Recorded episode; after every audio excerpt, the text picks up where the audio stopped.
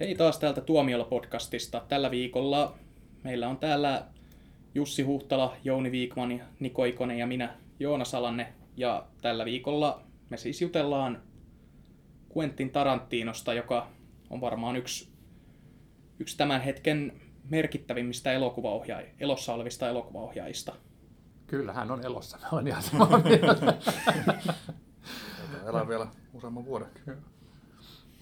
Kyllähän Tarantino on tietysti merkittävä, että eihän sitä voi kiistää, vaikka ei pitäisikään Tarantinon elokuvista. Ja mun mielestä, vaikka hän tekee tavallaan aika harva, harvakseltaan elokuvia ja on ollut niin pitkiä taukoja, niin hän on kuitenkin semmoinen elokuva, jonka kaikki leffat on tapauksia.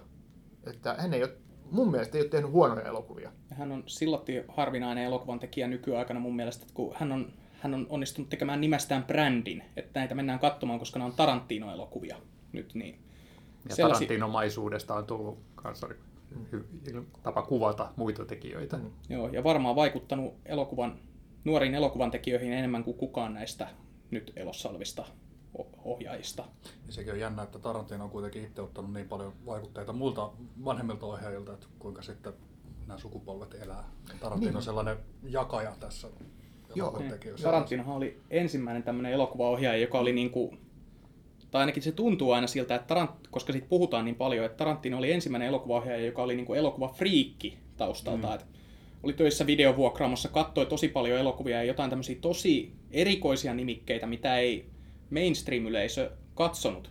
Ja sitten hän viittaa näihin kaikenlaisiin elokuviin näissä elo- omissa elokuvissaan ja saattaa lainata jotain hyvinkin selkeitä yksityiskohtia ja yhdistelee näitä elementtejä ja tekee tämmöisiä hyvin itsensä näköisiä elokuvia sitten näistä aineksista, jotka on lainattu muilta.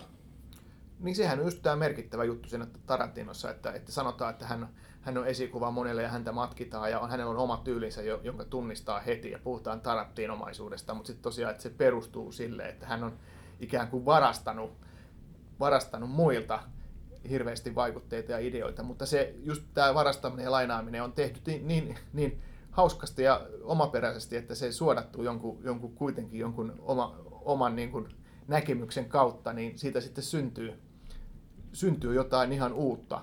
Et, et sehän just siinä on, on, on niin kuin mahtavaa. Hän on postmoderni elokuvan tekijä.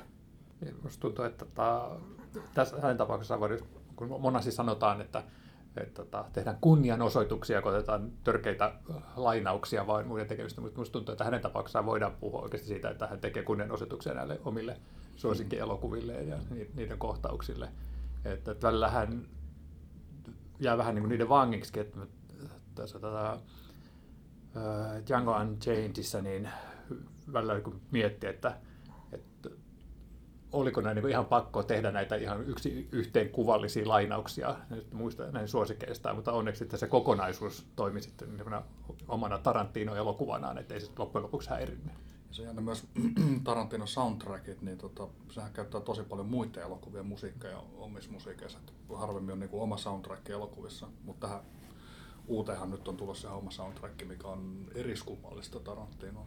Niin, Morricone vielä säveltää siihen kuulemma uutta, uutta musiikkia, että sehän on todella mm, niin. hieno juttu. Mutta tosiaan, että nämä musiikitkin on ikään kuin napattu vain suoraan jostain vaikka 60-luvun leffoista, jostain jotain Bernard Herrmannia tai mitä sitten onkaan, onkaan tai Morricone jotain mm. pätkiä tai vanhojen mm. TV-sarjojen tunnareita. David Bowie, Cat People. Niin, tai sitten Cat People, mm. joka on niin kuin kuitenkin... Tarant- Tarantinohan sanoi siitä silloin kunniattomien paskeasta jossain haastattelussa, kun kysyttiin siitä, että hän käyttää tätä elokuvan biisiä, joka on alun perin tehty toiseen elokuvaan, jonka nimikin oli Cat People, ja Tarantinohan kommentoi tätä, sitten, tätä kysymystä silleen, että että joo, sitä käytettiin aiemminkin elokuvassa, mutta mä käytin sitä paremmin. Mutta on mielenkiintoista, että hän nyt sitten on pyytänyt sitä ihan omaa musiikkia tähän. Että onko tämä nyt hänen versio, hän aikaisemmin tehnyt sitä, hän on nostanut hänes unohdettuja näyttelijöitä taas uudelleen mm. niin kuin huipulle näillä elokuvilla. Että tekeekö, yrittääkö hän nyt tehdä sitten tätä samaa juttua niin kuin säveltäjätasolla, että voiko se niin, toimia aivan. samalla tavalla, että no, onko se, niin kuin se juttu sillä no. tavalla, että hän ottaa luovasti vanhaa musiikkia ja käyttää sitä uudella tavalla, että onko se enää sitten sama, jos tehdään niin kuin kokonaan uutta musiikkia? Olen kuullut sen, että eikö Tarantino on yrittänyt jostain Pulp Fictionista lähtien kuitenkin saada Morriconea tekemään musiikkia elokuvaansa. Niin, ja mä luulen, että Morricone nyt on niin, niin iso elävä legenda jo, että hän ei tarvitse tavallaan enää niin kuin uudestaan nostaa sillä Ei, tavalla. Harva tietää, että hän on enää edes elossa. Niin. niin. Mä luulen, että se on varmaankin, että se on, se on ollut hänellä ehkä joku pitkäaikainen haave ja, ja näin, näin. mutta että häntä ei ehkä tosiaan tarvitse uudestaan nostaa esille, niin kuin silloin vaikka Pulp Fiction aikaan tehtiin ne vaikka Travoltalle tai mitä Mm, näitä mm. nyt on ollut, ollut tota Kill Billin, Ka- Karadin ja nämä, nämä, jotka ikään kuin nostettiin.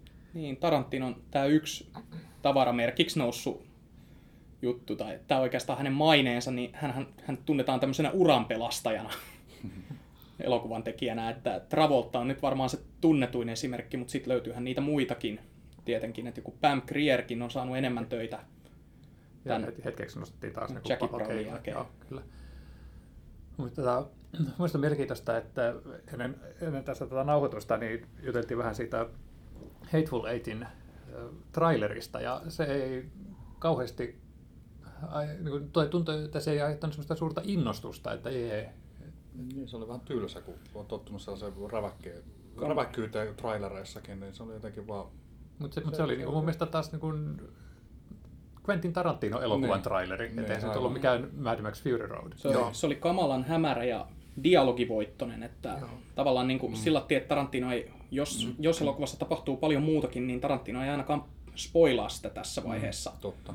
vaan antaa nyt niin kuin faneille just sitä, mitä ne tavallaan odottaakin, että tällaista taas luvassa, että Vahvistusta sille, että Joo. tulossa on uusi Tämä- Tarantino-elokuva. Niin. Just Tarantino on elokuvan tekijänä brändi, niin mm, se, että niitä elokuvia mennään katsomaan vaan sen takia, koska ihmiset tietää, että on Tarantino-elokuva. Mä en tiedä, vähentääkö nyt tämä, että tämä elokuva on näin Tarantino-elokuvaksi nopealla aikataululla valmistunut, niin vähentääkö se nyt jotenkin sitä sen tapausarvoa? Tai se, että tämä on nyt toinen länkkäri putkeen häneltä. En tiedä. Mulla mikä tuosta tuli mieleen, että se mitä hän niin kuin haluaa näköjään jatkaa on nämä elokuvan perinteet esimerkiksi sillä tavalla, että jos huomasitte, niin siinähän oli ihan järjettömän niin kuin laaja tämä, tämä kuva, mm. kuvasuhde.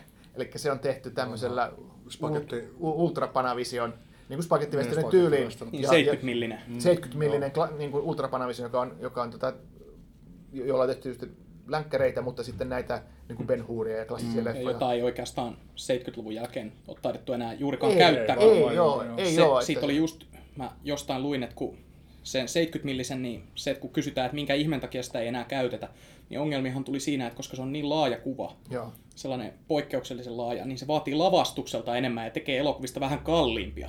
No sillä totta tavalla. kai, jos se kuva Joo. on niin paljon laajempi, niin Joo, niin sillä tavalla Tarantino tekee nyt kulttuuriton sillä, että se filmaa tämän elokuvansa 70-milliselle, vaikka eh, no, Suomesta esimerkiksi ei löydy yhtään teatteria vissiin, missä sen voisi esittää sellaisessa loistossa. Vai te tiedätte varmaan paremmin helsinkiläisinä, ainakaan Turusta ei löydy. no kyllä Biorexis mun mielestä voisi, ainakin voi esittää, mitäs maksimiremontti, mä en tiedä, tota, mutta että Biorexissa nyt ainakin 70 millisiä ei, on esitetty. Eikö eilen kolmosesta aikoinaan tullut se 70 millinen tuolla tota, Maksimissa pyörinyt? Ihan silloin, kun se tuli leffateatteriin. Mä muistan katsoneeni siitä sellaisen. Niin Bristolissa. Mutta, niin, joo, niin, mutta mä- joka mä tapauksessa muistan. niin tämähän, ja sitten tämä vielä, vielä niin kuin, ei ole mikä tahansa 70 millinen, tämä on se Ultrapanavision, jossa on vielä, vielä Mm. niin kuin normaali leveämpi se, se tota, kuvasuhde. Mutta onko sitten se lopullinen elokuva sitä, niin sehän Niin. niin. sitten enää jättä, nähtäväksi, koska se voi hyvin olla, että tämä on niinku semmoinen teaseri, joka antaa sitä mielikuvaa. Et Joo. niinku Eikö se, vaikka- ollut, eikö se ollut alkuperäisessä teaserissäkin oli tämä niin kuin mainoslauseena, että se on kuvattu 70-milliselle Joo. Ultrapanavisionille. No sitähän ei saa pois, pois, että kyllähän se kuvattu sille on, että se on sitten vaan, että mikä se lopullinen kuvasuhde ja Ja näin. se, niin että on- Suomessa se nyt on pakko ainakin esittää diginä ja sillä tavalla vähän teurastaa tätä Niin. teosta, mutta se just, että ei näitä mahdollisuuksia katsoa filmiä enää vaan ole niin paljon. Joo. Sehän tuossa yksi Tarantinossa yksi tämmöinen perinteinen kunnioittaminen, että hän ei digitaalisesta, digitaalisesta filmistä ei kauheasti tykkää eikä, eikä ilmeisesti halua edes kuvata digille, että, että se pitää olla filmiä niin kuin loppuun saakka. Ja tässä tapauksessa tietysti vielä ei mitä, mitä tahansa filmiä. Mitäs muuten tykkäätte Tarantinon näyttelijän lahjoista, kun tekee paljon rooleja ties kenen ohjaajien leffoissa? Niin, on se. Han, suotakoon se hänelle, kun tekee hyviä elokuvia, mutta kyllä hän voisi keskittyä sinne kameran takana. samaa Se- mieltä. Itse asiassa jännä, että Oletteko te lukenut tätä Tarantino on Tarantino-kirjaa? Jussi varmaan Joo. on. Niin siinähän hän puhuu tästä, että hän, tai nämä muut ihmiset hänen ympärillään puhuu, siitä, että Tarantinohan oli alun perin enemmän kiinnostunut näyttelemisestä ja kävi näillä kursseilla ja kaikkea, mutta sitten lopulta niin kuin ohjaaminen oli se, missä hänen todelliset lahjansa tulivat esiin. Mutta hän oli alun perin niin kuin tähtäisi näyttelijäksi kuitenkin. Aivan. Ja se on, se on sillä tavalla aika kiinnostavaa, että kuinka, kuinka heikko lahjainen hän näyttelijänä Niinpä. sitten kuitenkin on. Se on aina se sama rooli, se Hmm. pitkä pätkä dialogia ja se sama virne naamalla ja sitten se hävii kuvasta. Wolf, Fiction, Wolf Fictionissa hänellä oli hyvä rooli. Siitä mä pidin.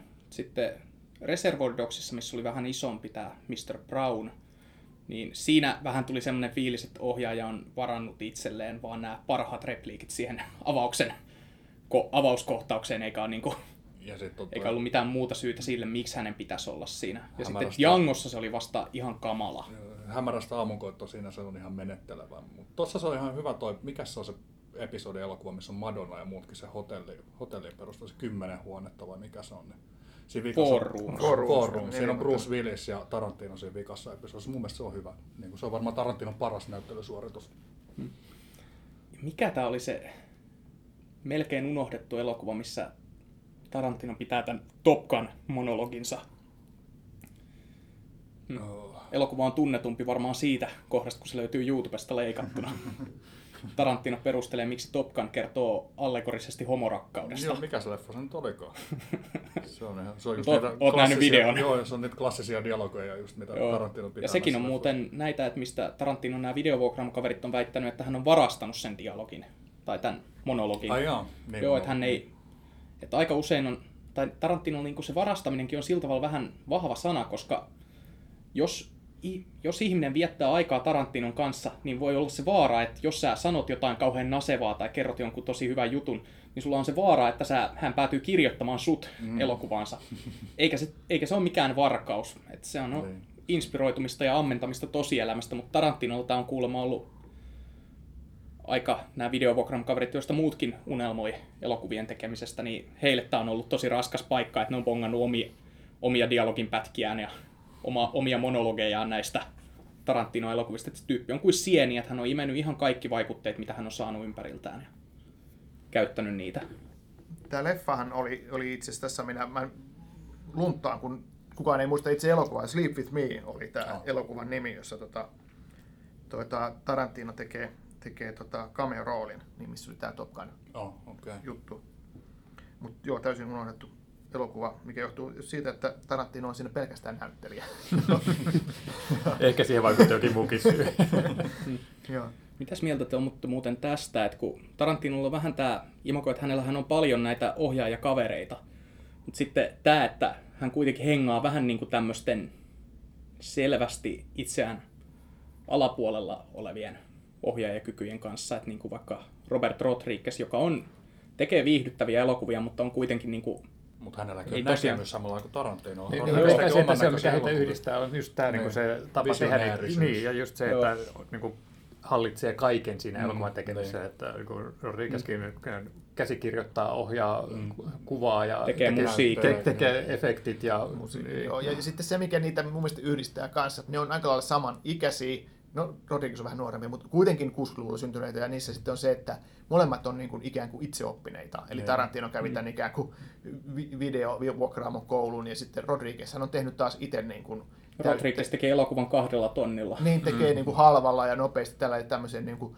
tyyliin, että mikä varmasti miellyttää niin kuin Tarantinokin, että tavallaan, että ollaan itse oivallettu, nuo ei ole niin kuin mitään hienoja elokuvakouluja käyty, vaan on, ollaan niin kuin opittu elokuva tekemisen kautta ja katsomisen kautta, ja sitten fanitetaan niin tietyn tie- tyyppisiä toiminta- ja roskaelokuvia. Ja kyllä mä niin kuin ymmärrän hyvin, että ne on Rodriguezin kanssa hyviä Ja sama- kavereita ja hengenheimolaisia. Että ainut mikä niitä erottaa on se, että Rodriguezhan vannoo nyt taas digitaalisen niin kuin elokuvan teon suhteen. Niin kuin, Ja- ja mutta- tietokoneefektiä. mutta- Ja mutta- sehän- tietokoneefektiä, mutta Tähän Entourageen kuuluu myös Eli Roth. Joo, joka tekee piti just sanoa. Kauhuleffoja, tällaisia aika yllättävän kovin hyviä. No, jotkut on hyviä, jotkut on taas aika. Hostel on Mitä? Eikö, Ei eikö. Jouni pidä, eikö Jouni pidä. Iloa Rothin elokuvista? Joo. Mä pidän hänen ohjaamistaan elokuvista enemmän kuin pidän hänen näyttelemisestään, sanotaan näin. Joo, mutta sanotaan, että mutta kyllä mäkin mä siis Niin. ymmärrän kyllä, miksi, miksi Tarantino hengailee mieluummin Robert Rodriguezin kanssa kuin vaikka Woody Allenin kanssa. Niin. Että kyllähän niin kuin se... Vähän samankaltaisuutta enemmän löytyy Joo. tuossa Entourageissa. Kuin... Joo, mutta sitten no, Eli Rothin näyttelijän kyvyistä tämä kunniattomat paskia ja sitten Bear Chew, niin tiedättekö, te varmaan muistatte, että kenelle se roolin piti alun perin mennä? En itse asiassa En muista. mäkään muista. Adam Sandlerille. No, Hän onneksi, ei ehtinyt. näin, onneksi kävi näin. No ei tosiaankaan. Siis Sandler on hirveä, hyi, Siis hyi, sitä paitsi Niin, sillä, mutta se on mielenkiintoista nähdä siinä Joo, roolissa. ja, joo, eikä sillä hahmolla ole mitään muuta kuin se yksi kohtaus, ja sitten se jo ammutaan seuraavassa. Spoileri! No ei, tämä onkin hyvä tällä niin Monty Python-maisen aasinsillan kautta pääsimme Adam Sandleriin. Jatketaanko siitä varttitunti? Pixar on hieno elokuva. Ei ku... Joo, ehkä ensi viikolla. Tai ehkä ei.